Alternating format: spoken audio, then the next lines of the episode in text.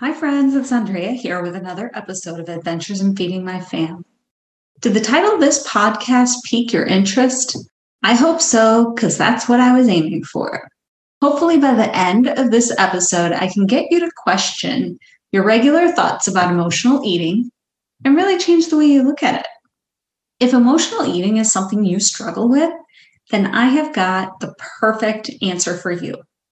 I am releasing the Blast Emotional Eating Bundle. With this, it consists of three components. You'll have lifetime access to the digital four week course from emotional eating to food freedom, as well as any updates that I create over time. You'll also have access to the interactive workbook to guide you through the digital course. And I'm going to be doing this for this time only. I don't know if I'll ever do this again a four week series of live implementation sessions with me, your experienced registered dietitian. Keep in mind that implementation sessions are not going to be me just kind of regurgitating what is in the weekly course episodes. Those implementation calls are really for you to ask your questions, further digest what you've learned, and get real life guidance on your challenges and get help with the areas that you're stuck in. So it's like coaching in a small group session after you have watched and learned from the weekly course series. I'm super excited about this. I did this launch of this program back in January, and people really loved it. I got a lot of amazing feedback, and this is the first time I'm doing it with the workbook and with the live implementation sessions. This bundle, you're going to identify life events that kind of shape your food identity, understand your emotional eating triggers.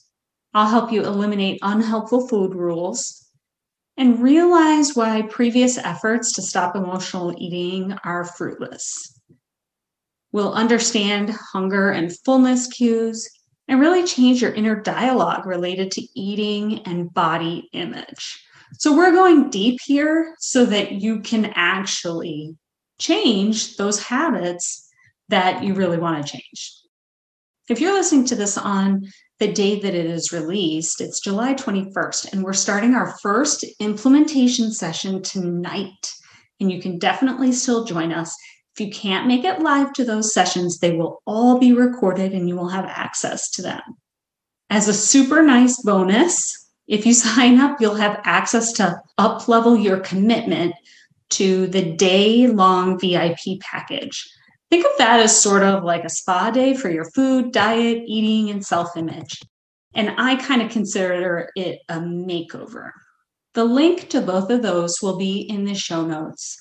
And I can't wait to work with you. This is probably, I think I always say this, but this might be the most excited I am about an offer that I'm creating because from past experience, I know how truly transformative it is and how helpful it was for so many people.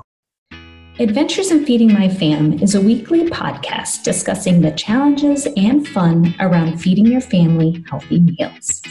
I'm Andrea Heyman, and I've been a registered dietitian for over 25 years, so I know the importance of good nutrition. But I'm also a mom of three, so I understand the challenges and humor that comes along with trying to make this happen. In this podcast, I'll share my tips, tricks, and menus, but I'll also share the stories and food prep failures that come along the way too. Interview guests will discuss family food traditions, how to strengthen bonds around the family table, as well as their favorite family recipes. There isn't one right way to feed your family, but there are countless stories, and you can take bits and pieces and learn from all of them. We've all heard the term emotional eating before, and it's really not used in a positive way or it's not used to describe positive things. One of the definitions that I found when I Googled the phrase was that emotional eating means that you eat for reasons other than hunger. You might eat because you're sad, depressed, stressed, or lonely, or you may use food as a reward. Food can be soothing and distract you from what is really bothering you. Now, I can't think of one person who hasn't eaten emotionally at some point in their life?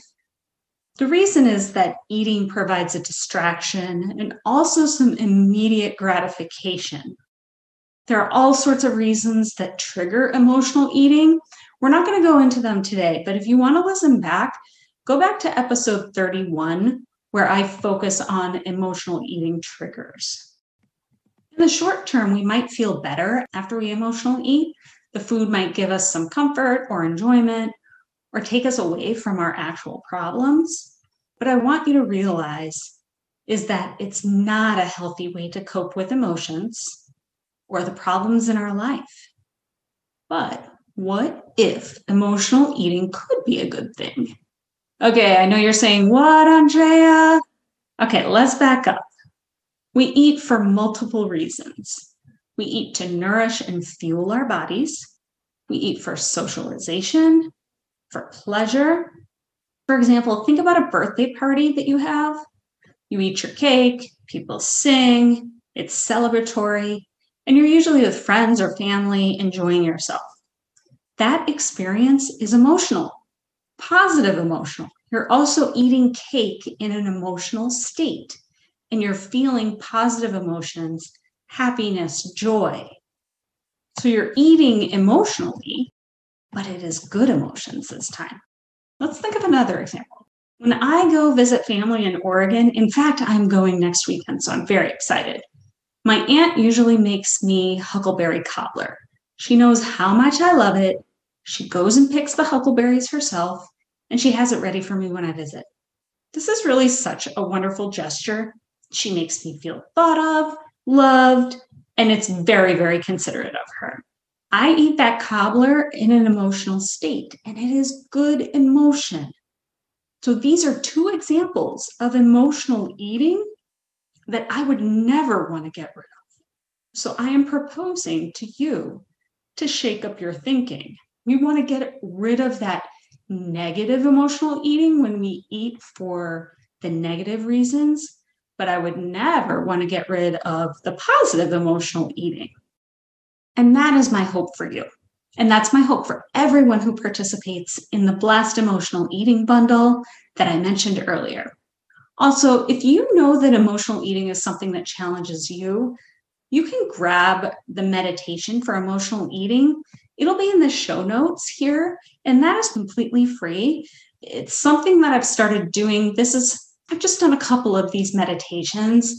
And if you use them regularly, I think you can really kind of cut the ties and kind of reframe how you approach feeding yourself. And in this case, specifically, how you approach emotional eating, which is exactly what I want because I want you to think of emotional eating as a good thing only.